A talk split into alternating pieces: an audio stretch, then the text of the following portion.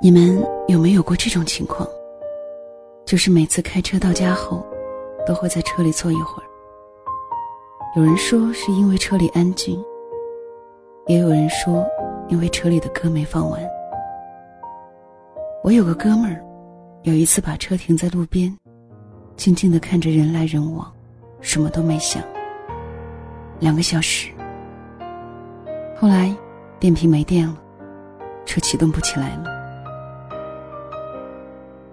知乎上其实有这样一个问题：为什么那么多人开车回家，到了楼下还要在车里坐好久？有个回答点赞特别高。他说：“很多时候我也不想下车，因为那是一个分界点。推开车门，你就是柴米油盐，是父亲，是儿子，是老公，唯独不是你自己。”在车上，一个人想静静，抽根烟，这个躯体属于自己。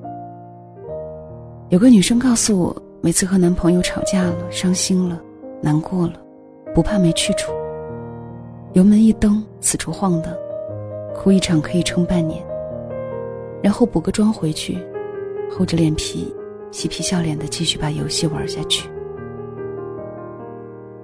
是啊，活着好累呀。每天扮演各种角色，忍着脾气面对各种人，不断给自己灌输成熟、高情商的行为准则。如果是一个男人，他可能是一个父亲、一个丈夫、一个儿子、一个朋友眼里的成功人士。可是只有在车里的时候是他自己。一个幽暗狭小的空间，一支忽明忽暗的香烟。晚上，FM 主持人轻飘飘的话语，才会让你意识到自我的存在。那种感觉真的很好。成年人的生活里没有容易这两个字。有一件事我印象特别深刻。小时候，我们那个城市进驻了第一家肯德基。我爸带我去尝鲜，他给我买了汉堡、薯条、橙汁。作为一个小朋友，这就是人生中最幸福的时刻了。当然，我也不是白眼狼，还是拿着薯条给爸爸说：“您尝一下，可好吃了。”我爸只是慈祥的看着我说：“我不饿，你吃就行了。”但一到家，他就热了两个馒头，把昨晚的剩饭吃了。他是饿的，只是他作为父亲的身份。没办法让他去争夺属于我的薯条。曾经有张动图流传很广，在日本地铁里有一个男生，坐在那里啃着面包，强忍着委屈，眼泪似乎就要夺眶而出。谁也不知道他发生了什么，但那份心酸，每个人都理解。谁身后都有一堆不可说的故事，但他的那身打扮。给他定位了一个体面的身份。这个身份，让他除了忍住不哭，毫无办法。这个杀手不太冷里有一句特别著名的台词：“马蒂尔德问，生活是一直这么艰辛，还是只有童年如此？”里昂说：“一直如此。成年的代价就是会失去自我，因为我们只能把真实的自己。”藏在车里，打开车门走出去，就必须得微笑着面对每一个人。我有个朋友艾米，是一个特别容易欢脱的姑娘。如果一个人有关键词，她的关键词就是笑，特别喜欢讲段子。给我们推荐的电影都是喜剧。就算工作和生活中遇到啥问题了，她都特别乐观。导致所有人一有负能量就跟他倾诉。昨天晚上十一点多，他扛着大包小包来找我时，一脸疲惫。他加班很晚回到家，被房东赶出来了，说租期到了，不租了。为什么不提前通知？房东任性。艾米一点招都没有。我没见过他这么不开心的样子，所以都不知道该怎么安慰他。而他却反过来和我开了个玩笑。你说我这波水逆是不是过了点？他的轻描淡写让我心里发堵。这时候他电话突然响了，他说我挺好的，已经吃过了，工作蛮开心的，新租的房子离公司很近，十分钟就到了。哎呀妈，你就放心吧，我都这么大了，能照顾好自己。接电话的时候。他身上背着的那个大旅行包还没有放下，看着他坚强的样子，我都想哭了。我说累了一天早点睡，他依旧笑嘻嘻地说：“你先睡，我还有个方案明天交。”那时候已经十二点多，我先去睡了。半夜起来想喝点水，发现艾米坐在沙发上没开灯，只有腿上笔记本的光映在他的脸上。满脸泪水，我不知道他这样哭了多久。甚至看着他木木的表情，我都觉得，他可能都不知道自己哭了。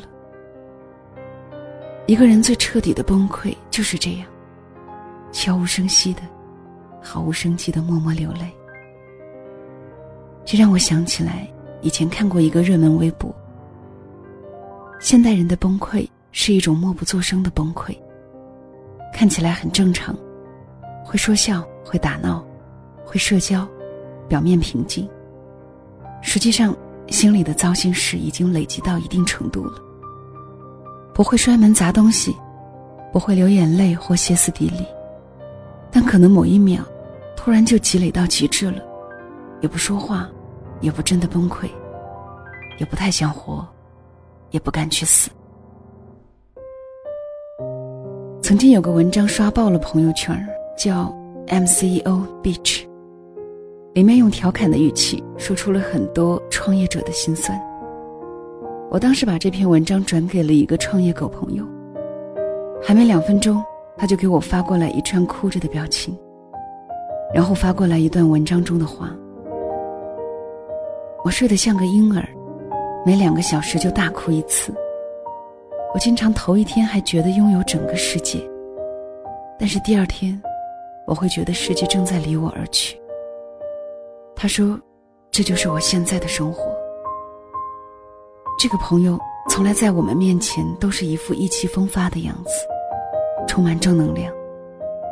甚至当我们有不痛快、熬不下去的时候，都喜欢和他聊天因为他太积极了。可这些积极的背后，却是头发都快掉光的焦虑，和每晚默默的哭泣。人生中最恐怖的孤独，不是没人理解，而是被人误解。我有个学长，大学毕业就开始创业，三年之后跟我说的最多的一句话就是：“年轻人别老是想不开去创业，也别老是自己想当老板。以前总觉得有梦想一定能靠自己努力实现。”现在发现没钱根本没有资格谈梦想。每天一睁眼就是房租、水电、物业费，公司的各种开销比想象中大多了。有一次他跟我说，第二天要发工资没钱，跟所有亲戚朋友借了个遍。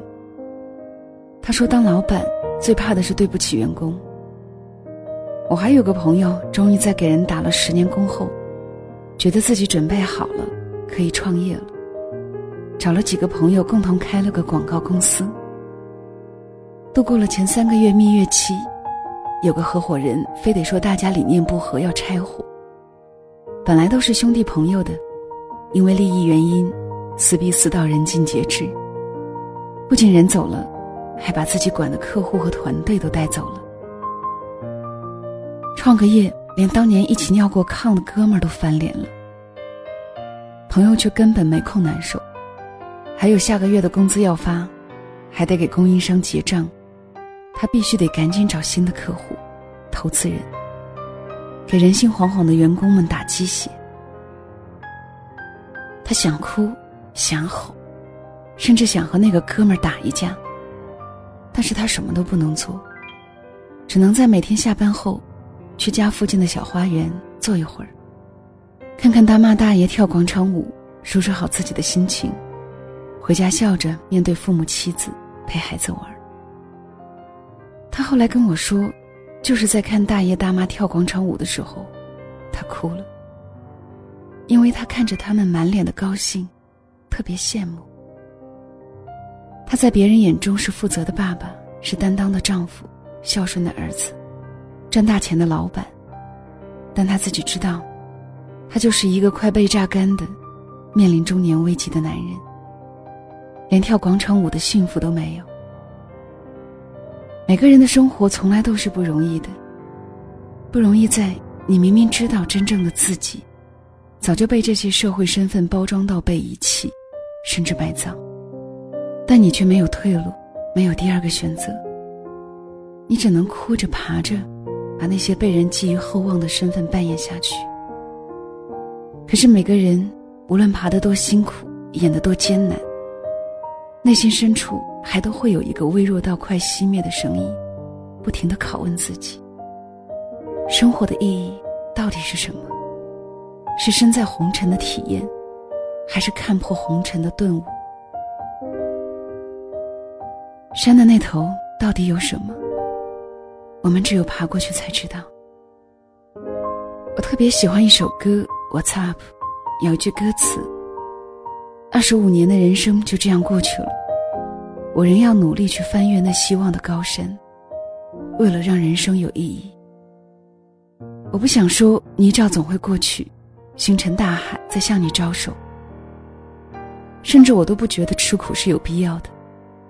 但是，找到生活的意义的时刻，恰恰是在当你熬过去、撑下去后，可以用上帝的视角去审视当年那个奋斗到龇牙咧嘴的自己的时候。人生就是真的像爬山一样，山脚下的我们，就是小时候天真无邪、井底之蛙。爬到半山腰才发现体力费光，下山已经没有路。还恐高，不敢回头看。往上爬，手脚并用都不见得能再挪一步。但是能爬过去的，就是那些能挺住的人。挺住，意味着一切。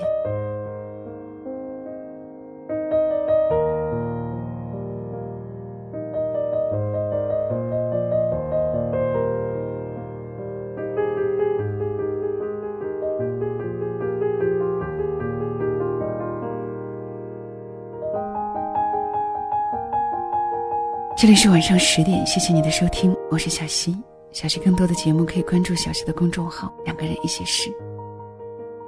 今天跟你分享的文章叫做《成年人的生活里没有容易两个字》，作者是刘喜汪，国姐家的纯种喜悦地，国姐最新力捧网红作者。是啊，成年人的生活没有容易两个字，很多时候。我们都在生活的泥沼中拼命的挣扎，只是过了那个挣扎的时候，或许我们就真的能得到我们活着的意义。好了，今天的分享就到这里，我们下次节目再会了，晚安。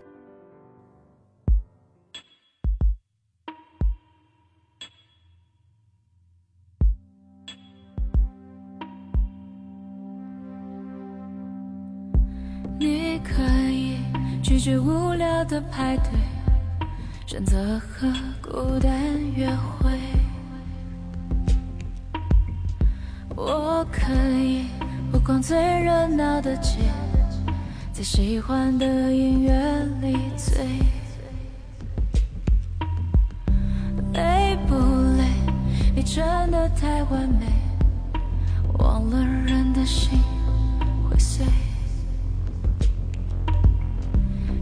让眼泪学会体谅错与对，跟着我做一回自己。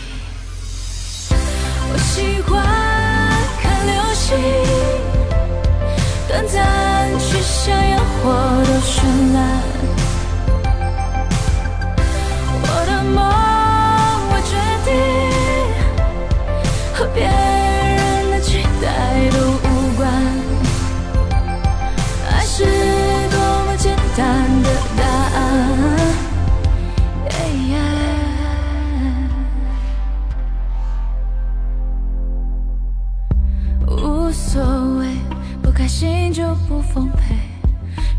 时间都很宝贵。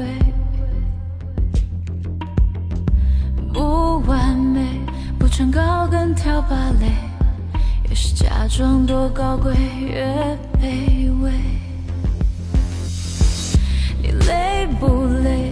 别真的太完美，忘了人的心会碎。就让眼泪体谅错与对，就放肆做一回自己。我喜欢看流星，短暂却像烟火的绚烂。